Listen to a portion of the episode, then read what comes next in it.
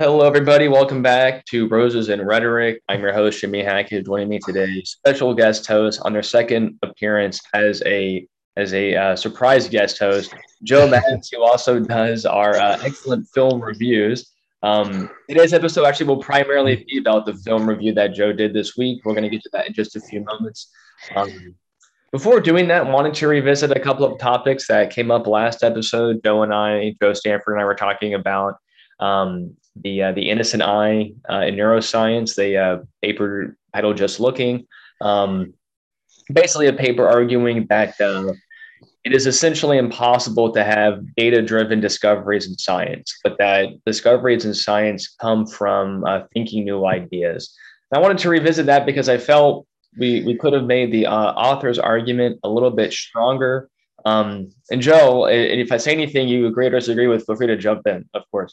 sure. Uh, so, um, basically, the author's conclusion is uh, a, a, a commentary on where discovery comes from, and that at its heart, science and discovery in science uh, comes from thinking and from thinking new thoughts rather than collecting new data points. Um, and basically, this is the argument the author uses to argue against ideas like the innocent eye, which is this concept of seeing things just as they are without allowing our preconceived notions to influence what we see. The author of the paper argues that, in fact, that's a essentially impossible to do. That every time we observe something, we're observing it in a in a context of understanding. We understand what we're looking at. If I show you a lamp, you see a lamp because you know what a lamp is. If you showed that lamp to a person who never saw a lamp before, they would have no idea what they're looking at. Right. So, um, and, and, again, I think this has important considerations. Of course, this all ties back to, to an idea talked about in David Deutsch's book, The Beginning of Infinity, the idea that facts are theory laden. Um, and that basically, again, from the paper, um, if we cannot provide facts in a theory independent way, then we cannot discover new facts just by looking. Um, so I will uh, read a brief quote from the paper and then we'll move on to the other topic. Uh, again, doing this to make sure that we're giving the author's argument um, and in the best context. We actually got in touch with the author of the paper uh, over last week. Um, They told us that they watched the episode, that they that they had a fun time watching it. So um, wanting to make sure we're doing our part to present them um, accurately. So the uh, the uh, quote I wanted to read from the paper was this: At the risk of bringing the enmity of the wise upon myself, I will argue against the possibility of data driven discovery in neuroscience research. There is no innocent eye. Our observation reports are inevitably theory laden. This point has been made repeatedly and controversially in this philosophy of science and intersects with heated debates concerning rationalism versus empiricism, among others. The main consequence for our purpose is that one cannot maintain a naive distinction between facts and theories.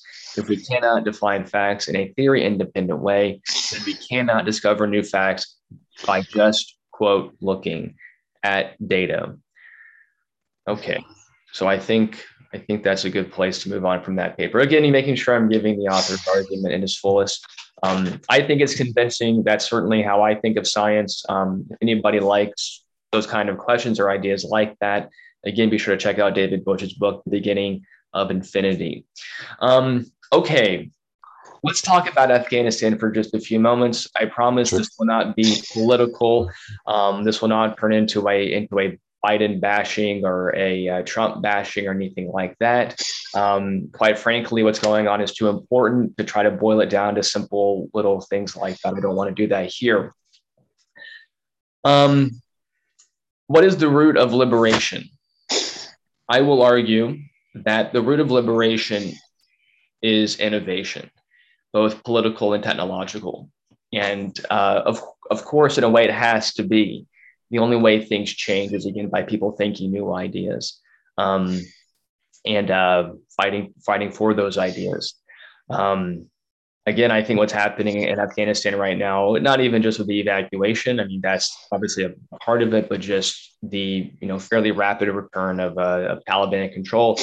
Um, I will. I, I, would hope for two things, and then Joe, I, you probably know more about this than I do, so I'll, I'll give it over to you, and you can uh, you know, you, you, certainly follow politics in the news more closely than I am and have a very acute eye for it. Um, so let me let me just say this. Um, I hope and I fear, or rather, I I hope that people will not look at Afghanistan as some kind of argument against the idea that hard progress is somehow impossible. Um, I do not feel that way. I think progress is possible. I think progress is real. And um, I think the fact that so many Afghan people, um, at least from what I've seen, at least from what I from what I've kind of seen on the news, that uh, many many people in Afghanistan are, are, are still willing to fight in some way, maybe not with guns, but certainly with their behavior, with their ideas, um, to secure the freedoms uh, that they had under the previous government rule. I think that's especially true for uh, for women, etc. Um, mm-hmm. So I I um, I still believe in the, in the struggle for progress, and I still think that progress is possible, and that it is real. That it's not just some kind of illusion. And um, obviously, what's happening in Afghanistan is very sad. But um, I would I would hope that listeners of this show um, do not take that or this event to somehow you know sully the idea that that human progress is possible. Um, that's really all that I want to say about it right now. Um, so I do want to give give it over to you for for this. Like I said, you certainly have a very good eye for, for politics and news and that kind of thing. So any anything I said you want to challenge or you know agree, disagree, or, or add to, now I'll give it over to. Sure. Um, as far as the politics go, I think you could, if, you, if you're looking for someone to blame, I think there's out of the four presidents who have overseen part of this, I think one of them had the ability to potentially actually succeed there and then he decided there was another country that was more important. So, however you feel about that, that's how you feel about it. But I think, I think you know the challenge here was great. You know, we've had we've we've been there for 20 years, right? And it all fell apart in days, right? So, and as far as the Afghanistan, the actual people there go, because I think that's an important point. I think, you know, a lot of people have been like, well, why you know why should we fight if they're not willing to? And I I, I can totally understand the per, the perception. Right. I you know I don't necessarily think the U.S. should be fighting forever wars. Right. But I think people should be careful about not denigrating the people of Afghanistan when they were trying right. to make any of these points because you know the reality is they have also been fighting this war for right. well more than 20 years depending right. on how old they are right no very like true the war existed prior to us being there between the taliban the northern alliance and also my, my understanding is a lot of those troops they were underpaid underfed and they were fearing that i think most of them saw the writing on the wall. It was just kind of like well do we fight and lose to the and lose to the Taliban in months or weeks, or do we lay down our arms, prevent the Taliban from coming after our families if it comes down to that? Because as much as the Taliban's putting forth a, we've changed a little bit, we're going to be more lenient. I'm a pretty hard skeptic of that. Uh, one of my best friends actually lived in Afghanistan under the Taliban for a bit, and before he was able to get over to the United States, and we haven't talked extensively about his time under the Taliban, but I've heard enough to where, yeah, it's as brutal as the worst stuff you've probably ever heard about or imagined. It's true. They're awful. I mean, you know, they shot Malala in the head. Like, right, right. So I, I think, you know, I, I'm not super optimistic about how they're going to treat people, but I do, you know, I do hope that especially women, like you said, I hope there's some perseverance of at least at least in cities. I hope there's some perseverance of some rights that they can still go to school or something. We'll see. Right. And yeah, at this point, I really just hope we we get as many people out, American and Afghan, yep. as we can, and you know, fingers crossed that we don't have any more suicide bombings because obviously that's terrible for everyone involved, especially. Uh, I actually was working security. That's one of my jobs and one of the guys was a service member and his one of his family members is also in the service and someone on their base i guess died in that suicide bombing his mm. Family member's base so that's obviously tough to hear especially when you're hoping to have them home soon so right exactly right So yeah, I just yeah, like you said, I you know I think we shouldn't be trying to all score a bajillion political points right now. Whether I mean, I think you know everyone owns this to a degree. Like I said, I kind of think Obama, Trump, Biden were all kind of put in impossible situations where there was no right. actual winning. Right. So yeah, I don't I don't think there's any great gain to be had here, and I just hope you know we focus on the human element of it all. I I really couldn't agree more, um, and and certainly I don't want anybody to take the, the words I said previously about you know progress, et cetera, as being you know either for or or against war. I, again, those are those are questions that are that, that are too big for me. Um, I think you know questions like was it worth it or not it it's hard um yeah obviously you're absolutely. putting people in danger you're putting people's lives at risk um my uh I, I i certainly will not claim to know um how to engage in nation building. I, I that's obviously not my pay grade, but uh, uh, the people who claim to know should probably stop claiming to know. I think right. one, one I, of the lessons here. Yes, I, I, think that is very true. But I still think it's fair. I still think it's also true to say um, again that the the the broader project of human progress is worth it. However, we go about achieving yep. it, um, that those things are real. That they're not just guises on something else, but that real progress does in fact happen. And um, you know, right now it's too soon to know what what long term progress will be made in Afghanistan. But I'm hopeful that there actually will be some. Um, you never walk the, through the same river twice. The uh, the uh, Taliban are not ruling over the same people they were in the past. That's just a fact. It's just a matter of fact. Um, how how different things are, time will tell. But um, it is uh, it is not the same country it was in the past, and um, I remain hopeful uh, that there will be some long term permanent progress there.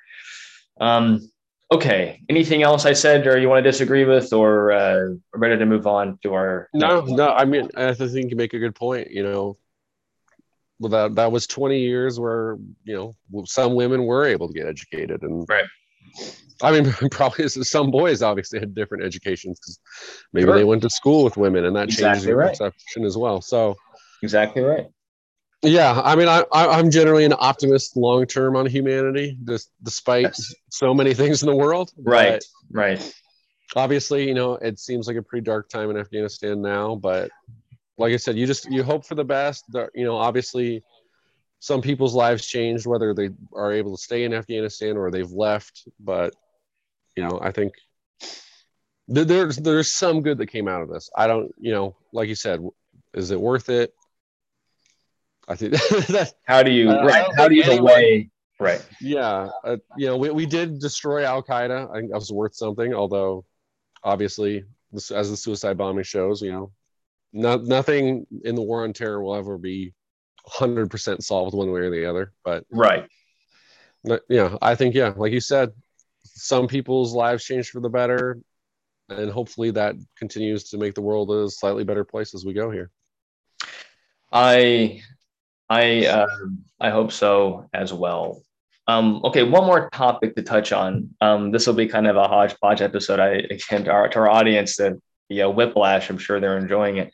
Um, yeah.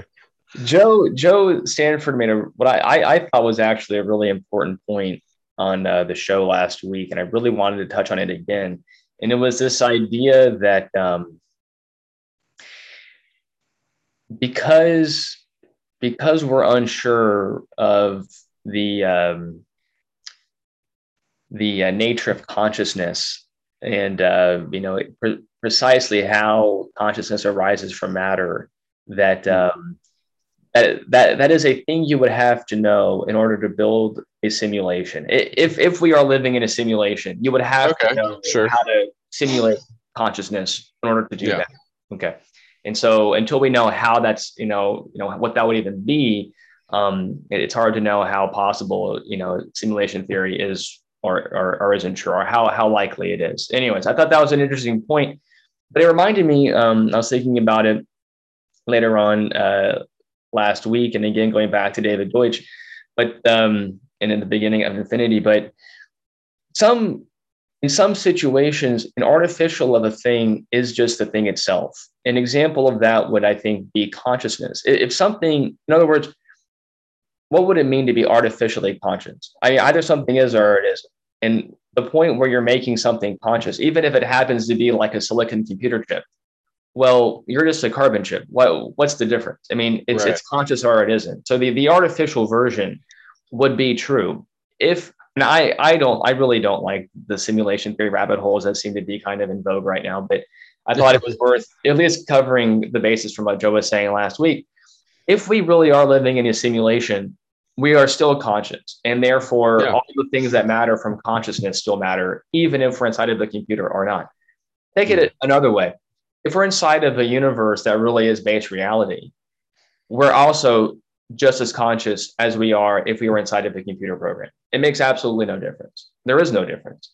And what makes right. people important is not our physical makeup, it's our conscious minds. That's the source of humanity. And so, even if we're living in a simulation, do we have values? Do we have things that matter? Do we have right and wrong? Absolutely. And where does that stem from? humanity, which stems from our consciousness, from our, from our ability to be to be human beings. Um, so wherever you're living, it uh, makes absolutely no difference. The arguments for for a moral existence are precisely the exact same, um, whether you're in a simulation or not. Um, and and again, this distinction between things being real or artificial in some cases don't matter. And a good example of that is creativity. Artificial creativity is just creativity. It's it's it's the exact same thing artificial intelligence is just intelligence. It, either it's intelligent and can think and can intuit, or it can't. There's there's no distinction between the two, and um, the same I think would apply to consciousness um, as well. Um, any, any any comment on that before we go over to the movie review, or I mean, I mean, I see that you're trying to curry favor with our future robot overlords by recognizing their consciousness. So I think I think solid long term plan there. um, no, I, I think you're right. Like you said, it's if you're conscious, then that's it. You know, right? You don't need there's an adjective upon it, and if it's you know, people say, well, you know, what if the computer behaves just like a person, but it isn't conscious? Then it's not a person. I mean, again, it, it, it answers its own question either it is or it isn't. It's it's uh, black and white, simple as that. Um, and uh, you know, in some of these realms, the uh, the connotation of artificial um, doesn't matter. Either either it's intelligent or it isn't, and um, that's all there is to it, folks. Okay. Um, so yeah, a couple of quick things we touched on. Now I really I want to get to the movie review, Joe, and this is going to serve as really the basis for today's episode because I think you hit on some themes in this review that are um, extremely important actually. And there's a there's a phrase that you use in this review that i spent about two hours last night thinking about because i really thought it was a really wow. interesting phrase. I'm not going to tell you what it is. I'm going to i'm going to no, like your review and then i'll and then i'll get to it after the fact. So joe let's go ahead and go on to your movie review for this week. All right. So the movie this week was Space Jam: A New Legacy, which you can watch on HBO Max. Um, if you've seen the first Space Jam, you probably already have a pretty good idea of what it's about. Very similar storyline. We got LeBron James and the Looney Tunes have to win a basketball game, or an egomaniacal AI played by Don Cheadle will imprison LeBron and his family and delete the beloved cartoons. Uh, is it good? No. I mean, if you're a LeBron fan who thinks the original Space Jam is legitimately good and can't get enough of obvious references to things you already know and love, then maybe it is, but otherwise, it's definitely not. Of course, the reason this movie exists is that a lot of people do feel that way about those three things. Give or take Messi and Ronaldo, LeBron has been the most popular athlete in the world for over a decade. While nostalgia has been so thoroughly confused with quality, the two have become indistinguishable for many people, which is why the first Space Jam remains beloved, and pop culture seems to be slowly, or perhaps quickly, devouring itself with regurgitated content. And content is the key word here because film is meant to be, or at least aspire to be, art. But movies, at least the ones with the big budgets and big op- box office, or streaming numbers increasingly feel like products to be sold first, second, and third. And then hopefully there's room for some hints of original artistry at the end. That's what Martin Scorsese was talking about when he said superhero movies aren't cinema. Plenty of them are well made from a technical standpoint, but they don't challenge or surprise you, take you to an emotional or thematic place you've never been before. I'm ranting now, and to be fair, I think Scorsese sells a number of superhero films short, Logan Forever. But Space Jam, A New Legacy, encapsulates this product over art dynamic better than anything I can recall seeing before. It's not just that it's a sequel to a movie that was already built entirely on celebrity, but that its primary function is an hour and 55 minute commercial for all things Warner Brothers. While many of its studio brethren have felt out of place debuting on HBO Max rather than the grandeur of the big screen, the new Space Jam feels right at home as a draw to get more subscribers. In order to get their team together, LeBron and Bugs must travel to various virtual worlds of the Warner Brothers universe, ranging from Harry Potter to The Matrix to Casablanca to Austin Powers, with a Rick and Morty appearance just for good measure. Some of them have t- jokes that land, but few of them make any sense from a character standpoint. And where the first film had an arena appropriately filled with minor Looney Tunes characters to watch the climactic game, this one stocks its sidelines with the likes of King Kong, the Iron Giant, Pennywise, and the Droogs from A Clockwork Orange. The entire movie is overflowing with the needless shoehorning of WB characters whose only purpose seems to be spawning dozens of here are the cameos you missed listicles and reminding people that, hey, a lot of these titles are also streaming on HBO Max. And yet, despite all this, I didn't totally hate it. The usage of a few of those Warner Brothers properties actually pays off. Wiley. Coyote and the Roadrunner duking it out in the world of Mad Max Fury Road is appropriate considering that film's unhinged mayhem. And Lola Bunny's introduction on Themyscira, attempting to earn a place with Wonder Woman and the Amazons, sets up her role in the film as the most capable of LeBron's teammates, who will, quite literally in one sequence, fill the Dwyane Wade role on the Toon Squad. The fact that she's spoiled in her quest to join the Amazons by a nagging Bugs LeBron also clarifies the most interesting choice of the film to make LeBron and Bugs the biggest obstacles to their own and their respective families' success. Yes, Don Cheadle plays an evil computer program and runs away with the movie by channeling some of his funny or die Captain Planet energy. But he's the he's not the character most responsible for LeBron's son feeling alienated from his father, or the rest of the Looney Tunes being happy to explore other worlds apart from Bugs Bunny. LeBron is a controlling dad, unable to relate to his youngest son and forcing him to go to a basketball camp rather than the video game programming one he wants to. While Bugs is quite simply a selfish ass. Credit to the writers for being willing to make their leads unlikable, and LeBron for being game. It's hard to imagine to imagine MJ doing the same. But the redemption of both characters feels too sudden and perfunctory. And LeBron is out of his depth in all the dramatic scenes. But hey, points for trying. That sort of thematic thought is more than the original Space Jam can claim, a movie that essentially boils down to Michael Jordan is really good at basketball. But I find myself still slightly preferring the former film.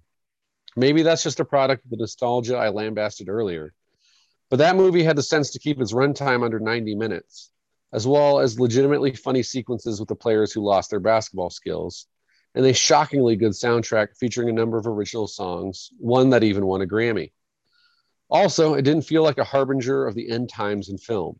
Perhaps it's unfair to saddle a movie starring an athlete and a bunch of cartoons with the weight of pre existing IP devouring mainstream filmmaking. But then maybe the film shouldn't have spent two hours throwing it in our face. Grade C minus. Other films to watch? For more Space Jam, Space Jam. For a movie where LeBron James is funny, Trainwreck.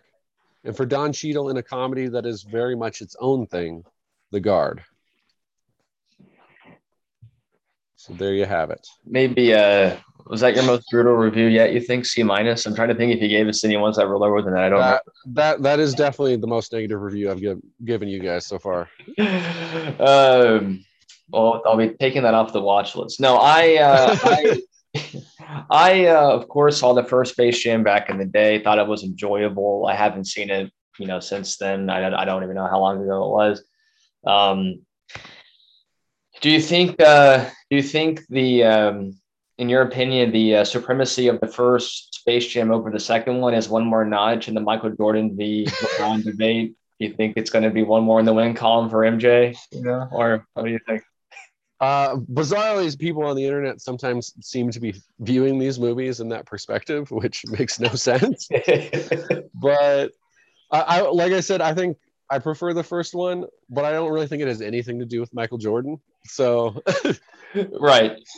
Let's uh, unless he was the one who like wrote the song Space Jam, which right, then, right. then I'll give him the win. Which they don't even use that song in this movie, which oh.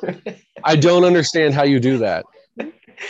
Uh, of course, I think it goes without saying. I, I will say, I completely agree with the Trainwreck being a phenomenal LeBron James showcasing for for comedic roles. He he kills it in that movie. He's hilarious. It's a it's a great. I mean, it, it's surprisingly it's a, good. Right, and it's just a good movie in general. I really yeah, enjoyed that movie. But uh, certainly, LeBron James uh, kills it in that role. So LeBron, if you're watching this, I'm sure you are, of course. if you're watching this, uh, keep up, keep up the good acting work, uh, but maybe steer, maybe steer clear of dramatic roles uh, from our from our feedback. Um, okay, Joe. So here's here's the the phrase or the idea that you put in this review that I thought was worth exploring in some detail. Art versus product. Mm. I thought this was really an interesting distinction to make. I wanted to put a couple of, uh, of phrases in your head um, and let you run with them a little bit. And then I have a couple of quotes that I want to read um, to further this. So here's here is a, a, um, a question I have for you, or maybe a a perspective on on what a good writer takes, or what it takes to be a good writer. To surprise us, the writer must discover something we don't know they must uncover a secret, which is hard, and then deliver it in a way that our pre existing concepts can understand it, which is also hard. And when doing all this, they must also be entertaining. Um, that's one. Here's another one. Is there, is there one secret or many? Is anything funny, or is it possible that every punchline is a misunderstanding, or maybe just most? okay talk about that a little bit talk about this concept you're talking here about surprising us why why should a good movie have to surprise us what is the what is the value of a surprise as it relates to storytelling i mean obviously i think on the very base level we just enjoy surprises right it's sure. it's why m night Shyamalan is able to still make movies even if even if at this point we've haven't even liked most of the surprises right the fact that the ones that succeed stick with you so long that right you, know, you keep coming back. But that, well, I would say I think within my Shyamalan, the bigger surprise is that he keeps on making movies. Like that's it's actually it's like actually it's like the it's like the meta surprise. It's like the surprise is that like still giving him. Like, uh, obviously, yeah, that's just on the very base level. Like uh, when I when I talked about it, and obviously when you know when we're talking that quote you just used, we're not actually talking about like giant twists where you know someone's been dead the whole time or whatever but uh, you know i just think I, I, and I, I think this is one of those things that we're seeing conflict in how people receive film and television and what gets greenlit is you know some people real like they really do just want they want comfort food. They're like i know what this is. I like it. Continue to give it to me. Um, there, there's a lot of debate going on right now, like Ted Lasso season two, where now Ted Lasso's gone from like under the radar to this huge hit show, and there's a you know backlash to the backlash. There's a whole bunch of stuff that some of it's not that interesting, but the one that is to me is some people are just like, don't critique the show the way you critique a drama. It's just there to make people feel good. Mm. And obviously, you know, everyone's entitled to their own perspective. I think that's a really limiting perspective for a show that I think is really good. I think we should critique it in the same way we critique any other strong work of art. So I'm like, I, and I, I want that show. I want all shows to challenge me, and movies, obviously, to challenge me on some level. You know, so, you can it can ultimately reach a conclusion I've already met, but make me think or make me feel like one of those two things needs to happen for me to like really buy into a movie or a show is worthwhile. And I think that's a really good point. That one reason we like surprises is that a, a surprise at a, at a very basic level, a surprise is a question we don't know the answer to. And yeah. when you're watching a movie, if you already know how it ends, there's really not much point in watching it. You've already you already know where it's going. You already know what the conclusion is. You already know what the point is. But if a movie is making you think, then a reason for enjoying the movie is that you actually have to pay attention to the movie. You actually have to be present with the movie to follow where it's going because you don't know where it's going yet. There's something yeah. new that hasn't been discovered. I think this notion of discovery, as it pertains, again, this is obviously I'm you know beating a dead horse here, but um, I'm also repeating myself. But I, uh, but let me see, that was a surprise. No, I but this there's a there's a very powerful idea in in, in a few authors who I really admire. Uh, one of them is, is Peter Thiel, um, who basically the, the the heart of progress is somehow uncovering a secret. And I think what a, a good writer is someone who can discover a secret. And in order to be a good writer, or rather, in order to make a discovery like that, you have to be a, a good writer because it's hard to mm-hmm. find those things. And it's hard to find some surprise that is worth sharing. Um, and it isn't easy. I mean, people make movies no. all the time.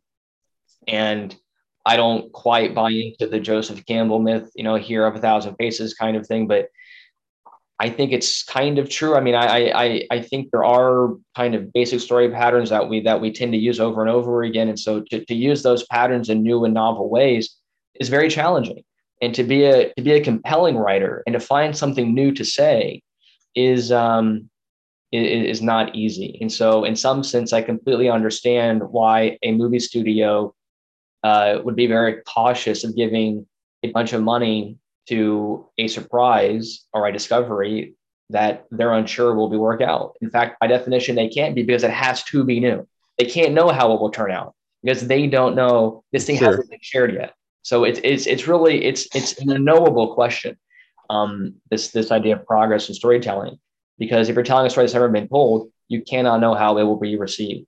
Um, but I do like that because I, I agree with you that I think movies should surprise us and challenge us. And in a way, I think if you're a writer, you should feel comforted by that because it allows you to reach towards something like an objective standard that's independent of box office numbers.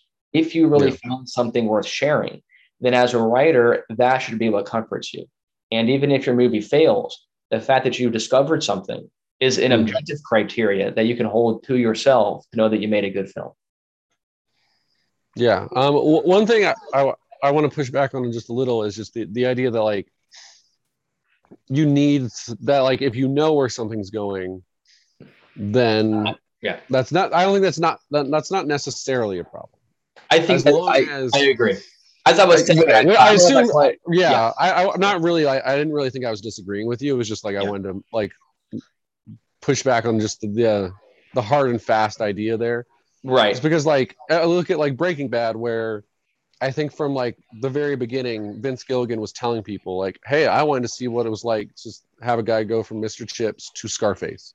Mm-hmm. Like there was never a question of like, "Hey, will he just quit the drug business?" right, right. It's like he's going to go down this path, but the how and the why is what we care about.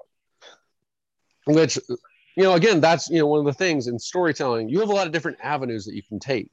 Right. I just, you know, I just want you to retake something that matters to you and then that will hopefully matter to me and other people.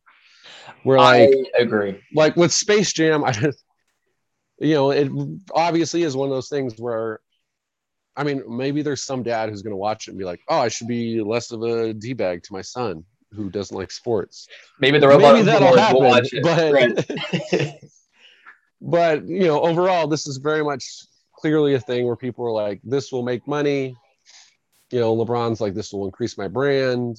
I'm sure, you know, it's a fun idea to like, oh, I'm doing a movie like Michael Jordan did. But, there, you know, it's hard for me to look at this movie and think anyone involved was like, this means a lot. Maybe they loved the first Space Jam and that's what right. meant a lot to them. But like beyond that, like I said, it's just filled with here's, you know, this character that you've seen before. Here's this one. You know, there's random cameos from actors who like Steven Yeun from The Walking Dead, Burning, you know he's in there for like one scene for like one line. You're just like, I guess he wanted to be in the Space Jam movie. Like, uh, right, right, right. There's just I, it's uh, hard to latch on to anything that actually matters at all. Yes, I, I, I agree with that, and I and I also agree with your point earlier about knowing where something is going isn't enough. And I and I actually really I actually completely agree with that. Um, the the path matters, and the the individual choices along the way that yeah. are surprises. Again, you know, Walter White, may, maybe we knew from the beginning he will become bad, but the reasons along the way were surprises. Mm-hmm. Those are questions that we didn't know the answer to. You know, that he had this, you know, interesting relationship with an old lab partner that went bad and, you know, X, Y, right. that the other motivations came out. Those, those I, I still think fit squarely into the, into the surprise required. Mm-hmm. No, absolutely. Um, absolutely. So Okay, let me. I'm going to read you two quotes. I'm going to try. um, okay, let me. I'm going to preface this by saying I don't know if this question makes any sense. I I, I really oh, don't. Well, that's exciting. But I'm going to ask it to you anyways. Um, are stories science or are stories technology? Okay. Now, hmm. let me read you a quote. This is a from a book called Science Since Babylon um, an interesting book for people who are interested in the relationship between science, technology, and uh, civilization, history of science, etc. Important book. Um, I really quite enjoyed it. It was written quite a while ago, but I still think fairly pressing even for today. But let me let me read you this quote in regards to that question. Again, stories or film are they science or technology? This is quoting from Science Since Babylon. So far, I have only spoken of the different outputs of science and technology. One might almost use them for definition of the modes of research. If a man labors, the main outcome of his research is knowledge, something that has to be published openly for a claim to be made, then he has done science. If, on the other hand, the product of his labor is primarily a thing, a chemical, a process, something to be bought and sold, then he has done technology.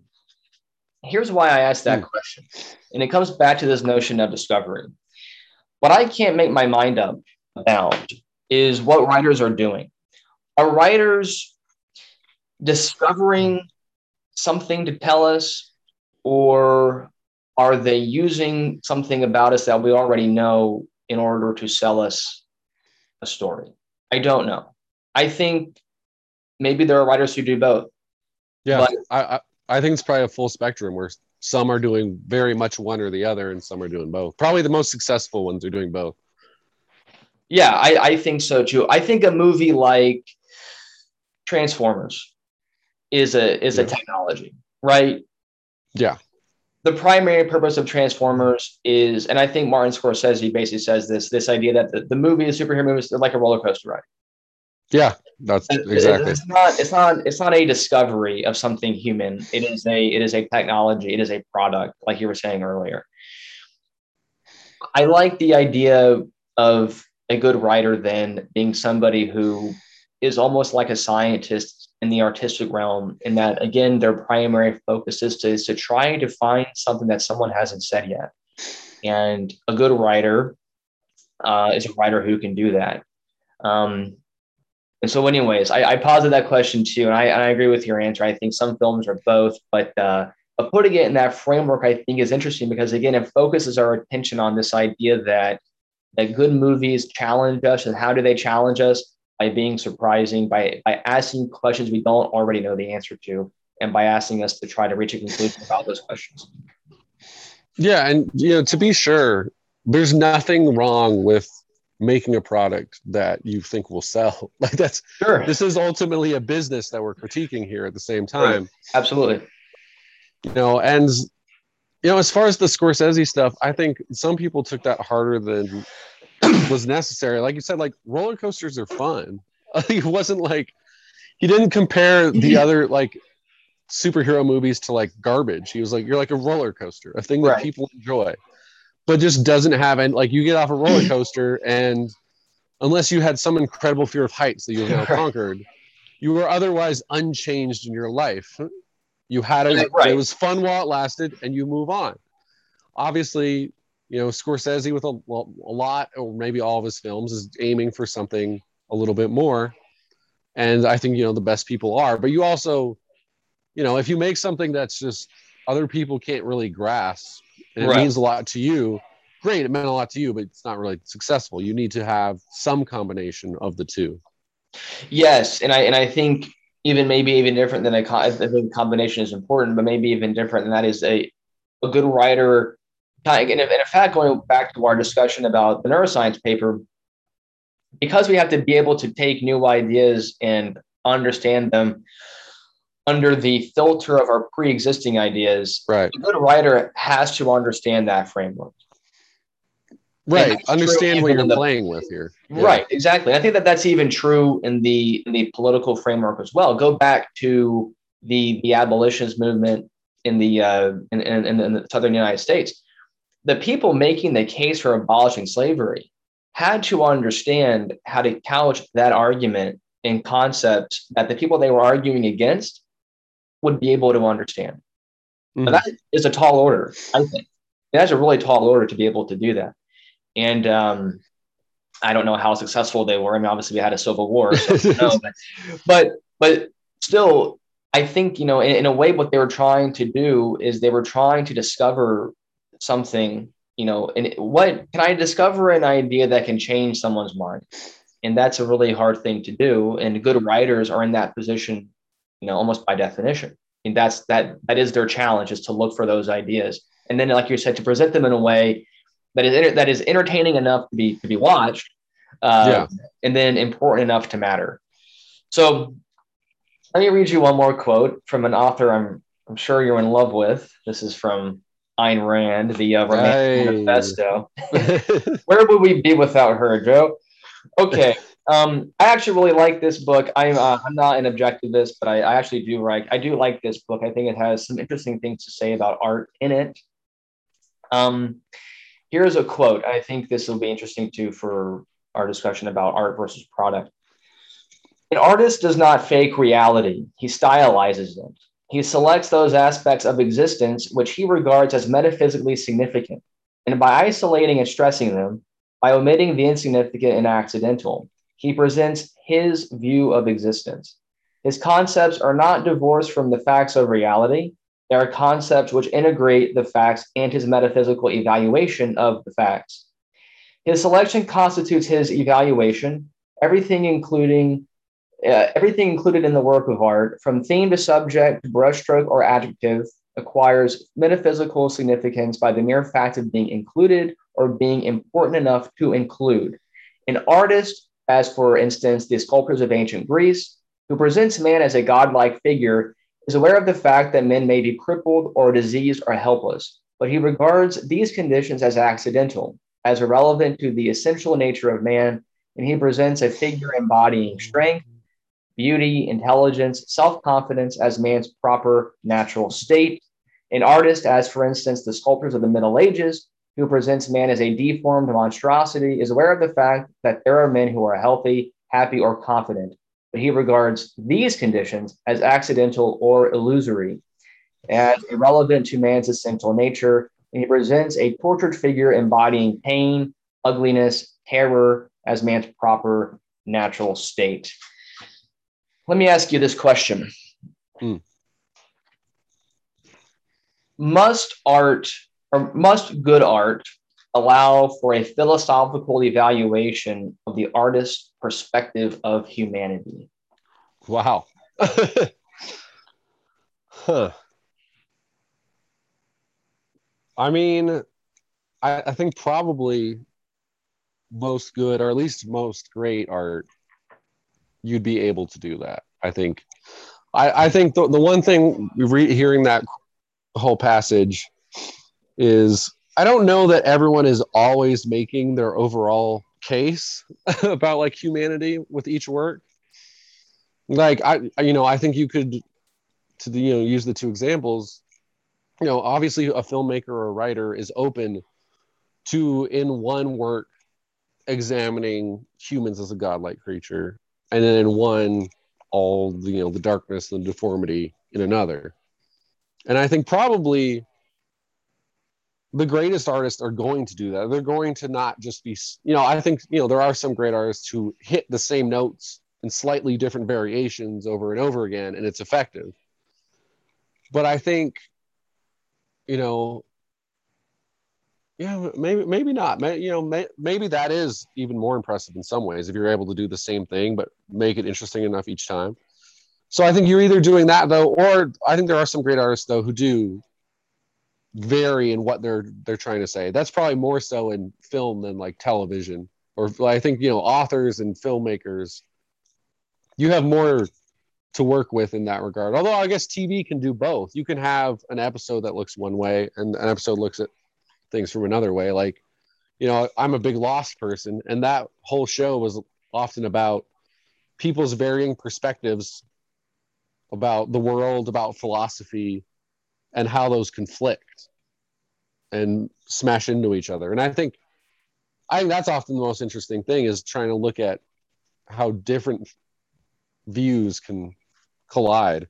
And so I think I do think to that point though, because I'm, rambling and I'm not answering your question, but yeah, I think probably most great art though. Yes, I think you could should be able to at least even if you don't actually understand what the artist thinks about the world, you should be able to make an argument from what they have made about it. You should yes. be able to like dissect it and come up with a thesis and be able to support it. They they should have given you enough to where you can do that. I think that's an excellent point. And I, I think if if as an artist you are counting on your reputation or your Wikipedia page contributing to how somebody interprets your movie, you're doing a bad job. A good film includes the uh, the answers to the questions, or at least the information you need for answering them. You shouldn't have to go look other places to understand it. I think I think that film should be self-contained. I think books what, should be self-contained. What up, Prometheus? well, well, but that's I let me I, I, will extend that to the notion of like a series. So like Star Wars Episode Two can depend on Star Wars Episode One but it shouldn't have to depend yeah. on Star Trek. You shouldn't have to know. Yeah, no, no. You know, oh, George Lucas, uh, you know, has a mini has a mini fridge in his uh, in his tour bus, and therefore that scene makes sense. It, it should be contained within the artistic world that you create. Um, mm, that, that, that, that's what I mean by by being self-contained. You shouldn't have to uh, know anything about George Lucas to know his interpretation of humanity based off of Star Wars. Right, and you can have like obviously filmmakers are constantly you know stealing, although you know it's not actually some horrible thing. I think sometimes people are angry that filmmakers copy each other in respects. It's just like, yeah, that's how you get better. But you know, like if Steven Spielberg might have taken something from another director, and like if you recognize it, that's super cool. But it's not necessary for you to enjoy the film or to understand right. the film. So yeah. like, yeah, it's fine. It's fine to have references to other things, but that should never be taking away from your actual narrative, your actual themes that you're trying to work with. Yeah, I completely agree with that as well. You shouldn't. Yes, I think that that's that's well said. I think, and and again, going back to our to our you know first interview about about being a film critic, I think being a film critic puts you in, in an interesting position because I think, and this is kind of how you know in the book as quoted from Ayn Rand, she kind of parses it into, into two questions that you can you can judge an artist on their philosophical framework and you can judge an artist mm-hmm. on their on their technique so you can yeah. have a really good movie that paints a picture of humanity that you find reprehensible you should be right. able to you know you should be able to, to critique both and then to evaluate both on their own merits you can have a really well you know so for example she says this about salvador dali that he his his his work is technically very masterful but his perspective mm-hmm. of humanity is deplorable but that's kind of how she parses it out um, I kind of like Salvador Dali, so I don't quite agree with her on that. But right, but yeah, that... but I but I, I can appreciate the point that she's making. Do you, as somebody who follows the film critic world, is it is it safer to just stick to to technological critique and to avoid the philosophical critique, or is it maybe safer to do the other in order to avoid you know getting into some kind of nitpicky? You know, it seems to me hmm. that it's easier to be kind of the armchair critic if you focus on the philosophy, not on the technical filmmaking, because it's probably very hard to know technical details about a movie, yeah. camera lenses, etc. But everybody has an opinion on how people are. You know, we're all kind of, you know, kind of the, the uh, Paul Krugman quote, we're all kind of, you know, armchair sociologists after, you know, Sure. so, but I'm curious from you and, and, and you know, in, in, in being a more serious film critic, what, what avenue do you find is easier to critique? The philosophical evaluation of humanity in a film or the technical aspects of the film? That's an interesting question. Um, you know, in some ways, it probably depends on the film, because I mean, look at you know the last one where uh, Nine Days, which I loved. That movie was trying to say a lot about like humanity and stuff. So for that one, it was kind of easier to dig into that, look at it from that perspective. Where obviously Space Jam kind of led me down more of a business path of what where film is going. Right. Whereas, you know, if I watch, I think my, my, my personal interest is probably more towards the side of the like philosophy, the human element in general. Um, you know, I'm, I'm, you know, I'm not someone who could like tell you about like, I can tell you like some basic camera stuff, but like if you're like, oh, they use this camera and that affects it this way, and like, I have no idea. I'm not like an in the weeds film technology person. You know, I definitely I have a better grasp of you know story structure than like oh why would you use a Dutch angle here? It's like I don't I don't know.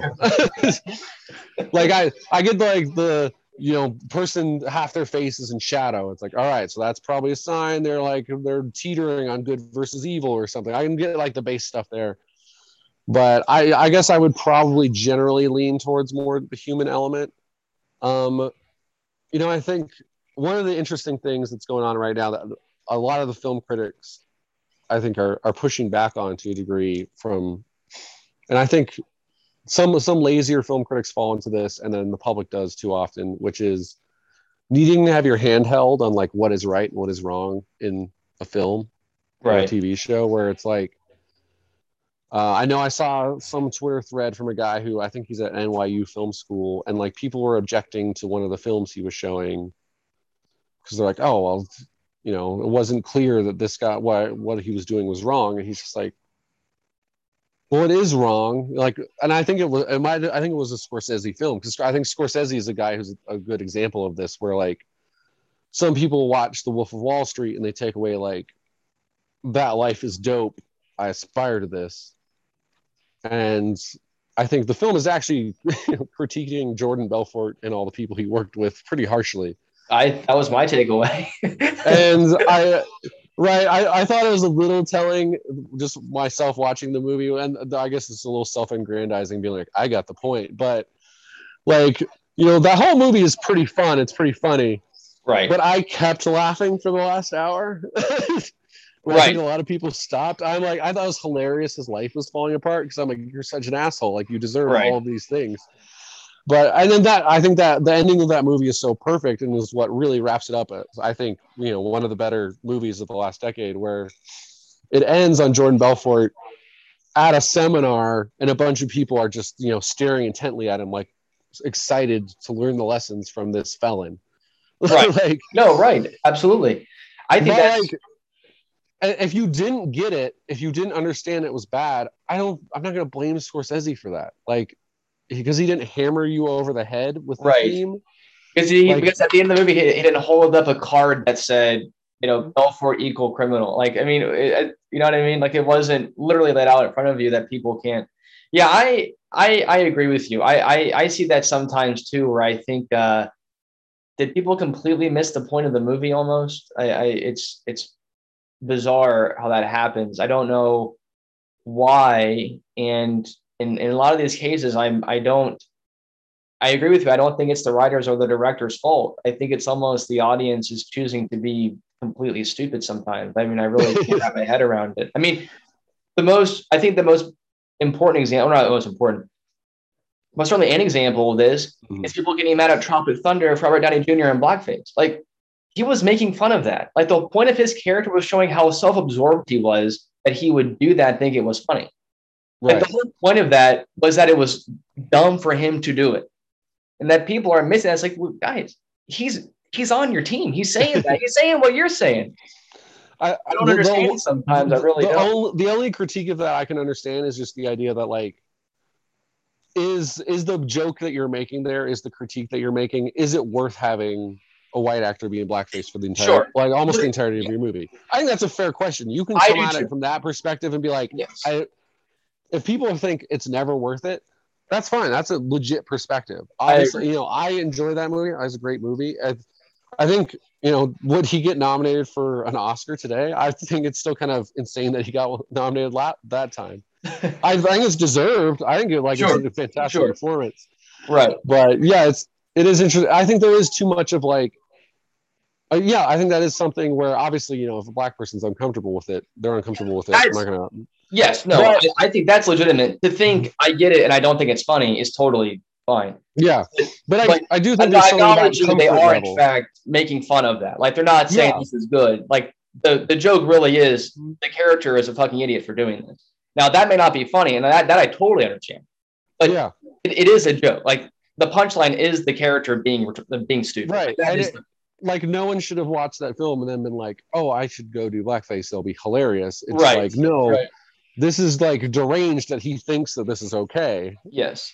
And I mean, even the, you know the the I'll, I'll use an offensive word right here, but the full retard thing, right? You know that that's not actually obviously like now people would probably just not want you to use the word which fair sure. enough but again that that is actually critiquing like filmmaking in hollywood where it's like trying to use people with disabilities to win awards right like it's right. it's you know and on some level like obviously you shouldn't be unable to tell those stories but right if that's your primary motivation it's you know it's kind of grotesque that that's Absolutely. what you're motivated by yeah i think that's yes. too often people just again there's that comfort thing and it's fine to want to be comforted by stuff but you should also be open to being challenged you know like you know that Ayn Rand thing you just read where you know I think that I think there's a point where you know you've gone too far where like if you know if you're like looking at you know the old Nazi propaganda films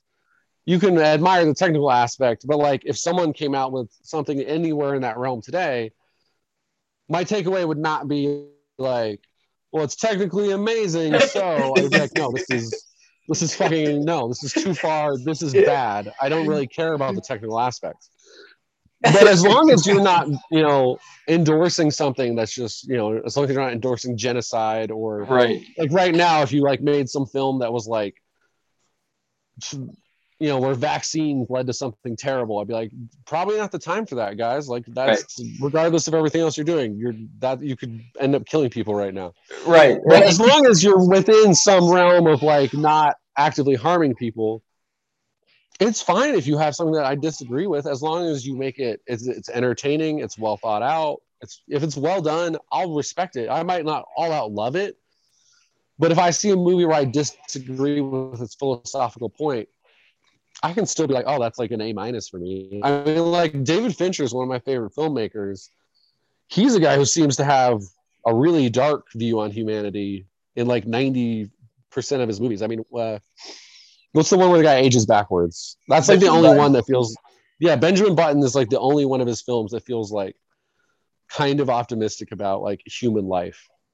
Right. otherwise, you've got like Gone Girl, you've got Seven it's just a lot. I guess the game kind of ends in a life affirming way, but like those those are the exceptions. Like in general, it's pretty dark stuff, and I still love it. I I have a, think I have a generally more optimistic view. I Spielberg is a guy I'd probably am closer to emotionally. yeah, where I'm like, yeah. yeah, you know, he could make Munich, but also most of his films end in a somewhat of uplift.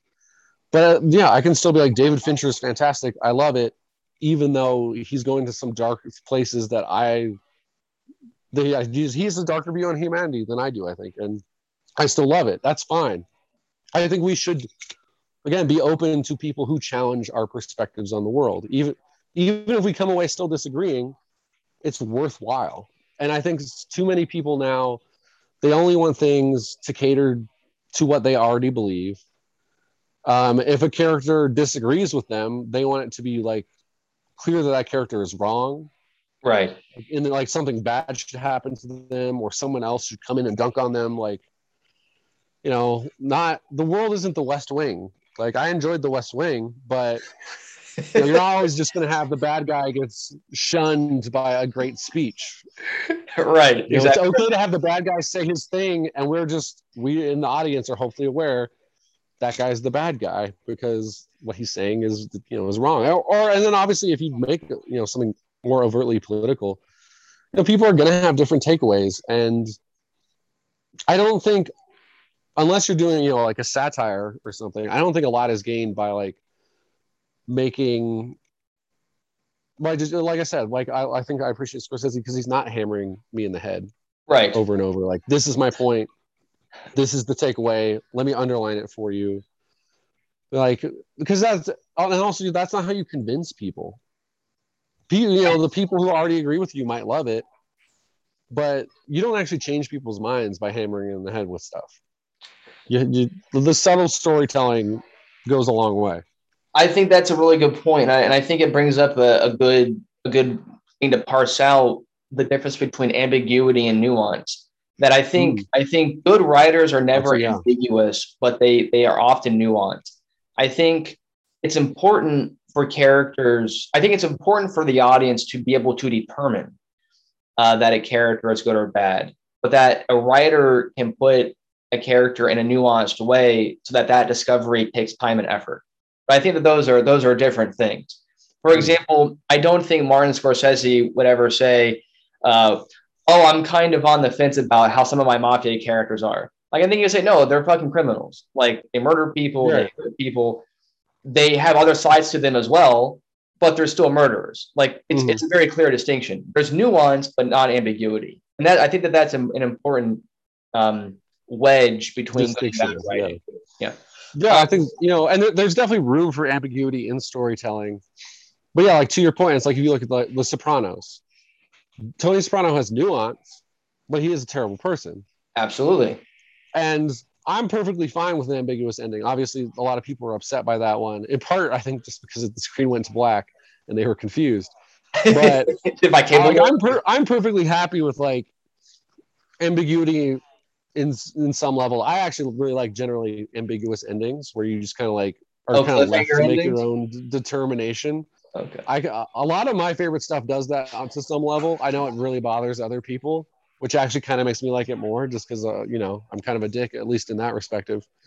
But I uh, so this is really funny. So I I despise cliffhanger endings. I despise them. I think here's what I'll say about cliffhanger endings. I am okay with you know, an ending not being spoon fed to you. But I think that an ending, I think the film ought to contain enough information in it that there is a right and a wrong answer to what the ending of the movie means. That it's hard to get to is fine, but there ought to be a destination we can all agree on. Let me let me give an example of such a movie. Um, what is uh, it's not David Lynch. Who, who's who's the guy that did uh, um, not Crimson Peak, the um, television series that was extremely ambiguous and. I mean, we're, yeah, yeah, give me more than some really. We're making some radio right now. No, it's called. Uh, it's called. Um, so not. Are you talking about Twin Peaks or Twin Peaks? Thank you. Twin, so that is David Lynch. David Lynch. Okay. Now, yeah. what movie did he make that was just completely, I mean, almost unintelligible? Is that, is that, am I thinking of Mulholland Drive or am I thinking of a different one? Um, I mean, that was my takeaway of Mulholland Drive. yeah. Um, I was, I was, I did not read much up on it before watching yes. it. And uh, it would have been helpful to know that, like, it's very much like a dream logic film. Yes. Now, here's the thing: if you read the Wikipedia page, which I have done on that movie a couple of times, yes, I have as well. Yes. Apparently, according to, according to David Lynch, the movie, the ending is actually there's like an answer to it. That there's like mm. if you if you understand the movie, you can reach the actual conclusion. There's, so, so something like that he says about the film. Now that I'm okay with. What I don't like is when artists say things like, "Well, it means whatever you want it to mean." I don't I don't. To me, that that feels kind of cheap because again, it goes back to I ought to be able to look at a work of art and infer from it mm-hmm. your perspective on some aspect of humanity. I don't have to agree with it, but I should be able to infer it. Um, and to say that I can think whatever I want to think it's it's as if there's you're not presenting a perspective, I guess, and that's why I don't Mhm. like cliffhanger endings because it, it's it's it's Um, robbing you of some important aspect of the artistic work. I, I will say there there are movies that you know end in very cliffhangery ways, and that that's not necessarily my favorite. I, I like kind of and like I guess The Sopranos is a little bit of that because there's obviously the potential he's about to be killed. I I kind of like when I think about the ambiguous endings. I really like. Um, I, I forget, Jimmy. Have you seen Watchmen or The Leftovers? I've seen both. All right, perfect. Yes. So b- both of those have somewhat ambiguous endings. Where Okay, no, ob- no, wait, no, why why is the leftovers ambiguous? well, the act, you know, the ending ending is not ambiguous. Obviously, uh, Nora and Kevin have returned to each other, but well, yeah, obviously, hey, spoilers for Watchmen and the leftovers. but, uh, go Now watch them if you haven't. Skip this like the next five minutes and go watch now we're them just because talking, right? No, no go, ahead, go ahead. For people who haven't watched those, two of the great them. shows the last ten years. Yeah. Watchmen all right, so- is a fantastic film series. I love them. I'm, I'm one of, I guess, the handful of people that love the comic, the movie, and the series. I love all three. I recommend all three. And The Leftovers is also fantastic. If you haven't seen Leftovers, watch Leftovers. Anyways, yeah. So But yes, go ahead. So, yeah. So Leftovers. So that one. Uh, first of all, did you like it or not like? Because that that, that, that, that I, sets the I- stage. I, for it. love love the ending. Love Okay. the ending. Okay. Um, but yeah, so if, if people don't want to watch and they just want to get the basics of what we're talking about, uh, at the very start of the series, two percent of the world disappears. They've gone, they vanished, no explanation. And and I think it was like the second to last episode, one of the characters is in a machine that will supposedly take her to where her family has disappeared to. It will take her to whatever other world, dimension, wherever it is that they are. It's going to take her there. And then we cut away from her as she's about to say something. So so we don't know what she's what she's about to say, if she's going to get out, if she's going to stay in. And then the last episode, it's now her, and she's an older woman. And gradually, we realize that like we're still in the world that we were in at the start, but she's kind of disappeared. She's just living in Australia on her own. And then the other main character she was romantically involved with, he shows up and pretends like he doesn't know her for a while, but like keep to keep hanging out with her. And at the very end, they're having a conversation, and at this point, he's revealed that he obviously does know who she is. And she tells him that she did go in the machine and she went to this other world. And in that world, 98% of people had disappeared. And the 2% that disappeared in their world were the only ones that remained. And so she ultimately sees her family because her kids and her husband disappeared. And she sees them, realizes that like they're happy, they've moved on because it's been years since she disappeared in their world. And so she eventually seeks out the guy who first created the machine that could transfer you and gets him to build the machine to send her back because she feels like she doesn't have a place there. And then Kevin, the other character, he tells her like, "I believe you," and she's you know shocked that he believes her. And I think you know it's very ambiguous as to whether or not she is telling the truth. Did she actually do this? Did she go over, or did she just decide I've had enough with the life I've led? I'm just going to live in Australia now, regardless of everything else. Why would okay? Mhm. What do you think? Because I okay, this is actually a perfect a perfect example of this. Okay, I think you you tell me. Do you think she went, or do you think that she stayed behind? I, I've never 100% decided either way, in part because as the uh, season two theme of the the intro theme says, "Let the mystery be." But Okay. I, I will say, logically, I would say probably she didn't go over. But no. from an emotional standpoint, I believe she did. So I, I I've just Okay. decided to leave it ambiguous. Okay, I, let me I think ask you have a stronger opinion Okay. here. Did the leftovers series did it ever lie to you? Let me give you two examples of why I think she absolutely did go back. Two examples. All right, I like it. Hit me. Season one, the lady here talking about who in the in the later seasons tries to go back, and I think does go back, is an Mhm. investigator for uh, basically you know insurance claims or something related Right. to these disappearances. Okay, Right. and people come up to her and they say, "Hey, I think other people are disappearing." And she says, no, there are no other disappearances. This thing doesn't happen anymore. Remember when she says Mhm. that? Yeah. Okay. Now, is that true? Are there any other disappearances in, in the rest of the series? Not not that we know of. Yeah. No, there aren't any more. not. There are not any more. So that a, a claim that, that the film series makes or that this series makes that is true. That one, there are no. They say in the beginning, and it's true. There are no. There are no other mm-hmm. disappearances. The second one is when they go to a town called Miracle. Now, everyone in Miracle is saying, "God, Miracle is a great place because no one here disappeared. All this and all Right. that." And then people in Miracle end up coming forth and saying, "Hey, the reality is what? There are no miracles in Miracle, and there are no miracles in Miracle. No miracles ever." Oh, oh, see, the- I think you're wrong on that one. Who? What? The girl coming back from the coma? Yeah. That's not a miracle. People come out of comas all the time. It's not a miracle. It's not a I mean, miracle I- at all. All right, but see, the, the, this is what I like about the show is they're pretty.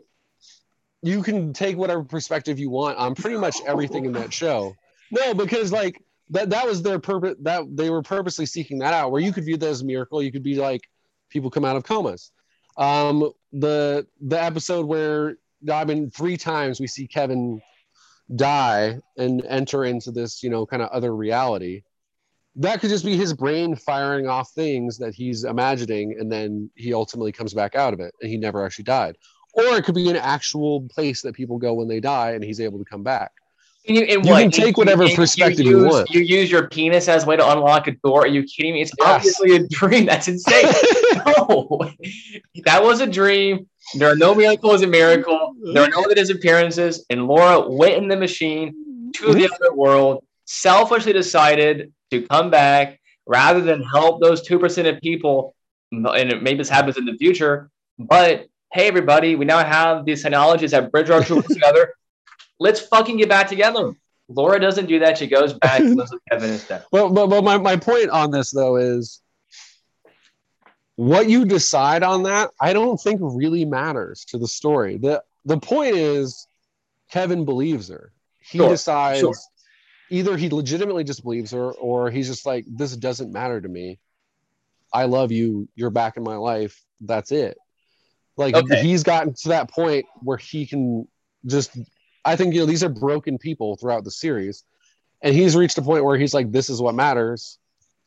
And so he's just like yeah i believe you. I'm not going to like try to nitpick this and figure it out. And so that's what so you can take whatever you want from it but the point is the characters know and then watchmen i think is a little bit different because i Wait, think wait, but so before Watchmen, let me say this. I think that's an important distinction that even under my framework, I will allow for cliffhanger endings when they do not murky the the message the artist No, has yeah no, that's what that's what i agree with you on is i think there's room for ambiguity in like how things end but as long as it's not- picture.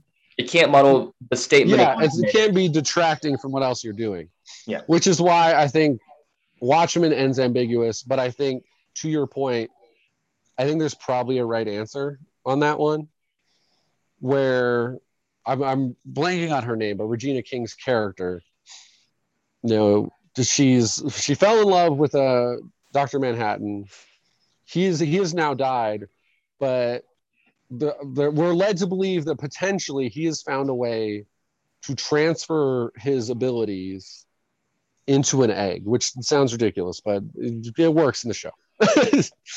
and so she eats this egg, and then she goes outside to her pool, and it ends with her potentially about to walk on water, right. and or she's about to fall into the pool, which would honestly not be totally out of character for the tone of that show and just Damon Lindelof who also did the leftovers and lost. Like, you know, he definitely has a sense of humor. It wouldn't be that out, out of the realm. But because of the way that show has like thematically that show that season is of Watchmen is about the battle against white supremacy in large part. Right.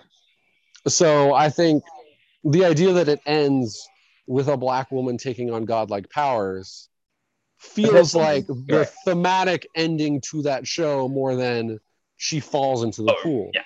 Right. Like now you could think she falls in the pool and No, that like ruins anything of, of the show, which is why it's okay, it's ambiguous. Right. I see your point. But like you said, some endings are ambiguous, but it feels like there's probably more of a right answer. And I think that's an example of that. Sure, and and and yeah, so maybe there there would be three cases. There would be ambiguous endings that really have no impact on the philosophical message and are therefore permissible. There are endings that are ambiguous and and maybe an absolute sense, but more or less lean in one direction over the others. Those are not great, but better than the last alternative, which is an ending that is an, an ending that is ambiguous, and the ambiguous ending causes the message of the movie to become ambiguous. Right, it just becomes a confused movie. Yeah. Yeah. Okay, I can I can accept those three categories. That's fine. Yeah, I, I, I always want the nuance within the categories too. So you know. oh my god. uh, that was interesting. No, I'm I'm glad that we got to talk about leftovers since I haven't. Uh, I really enjoyed that series, and I and like I said, I enjoyed the Watchmen as well. I thought it was excellent. I thought it was well done. Um, I, I still tell people read. I, I think if you're going to read one graphic novel, read Watchmen. I really think that that's a fair thing to say. Read Watchmen. I, I, I definitely have to at some point. It was. Um, I, I have not done it. It was absolutely excellent. Um, okay, Joe. Uh, we checked off all my boxes and more. Anything else you wanted to talk Perfect. about today? No, not off the top of my head. I think you know it was a productive conversation, and I, I, got to fit in like a bunch of my favorite shows and just talk about them. So uh, manipulate the medium. Yes, no, very good. I um I liked this conversation. When I read your re- review for Space Jam, I thought finally here is the excuse I need to really sit down and, and kind of you know think about this uh, you know story as a science or technology question. Been bugging me for a while, so I, I appreciate the review. Gave me a good excuse to do that. Um, Joe, thanks for being here. We appreciate it. Of course, yeah, we, uh, we, we, definitely miss having Joe Stanford. Uh, should have him back on next weekend. Um, but uh, Joe, always a pleasure to see you. Um, last time, go ahead and give it out again. Any places people can follow you. And like I said, we'll put it in the video description as well. But go ahead and anybody who wants to hear or see more of Joe Matz, Joe, where can they find you? Um, on Twitter, it would be at Joe E. So J O E E Matz, M A T Z. Um, yeah, you don't need to follow me on Instagram. I don't do anything on there. and then uh, if you do fantasy football, uh, I'll go to the IB network on Spotify or Apple, and I am one of the uh, fantasy football hosts. So go check that out. Also, and I I did uh for that same network at IB Network. I also did uh, the podcast on the Falcon and the Winter Soldier from earlier this year.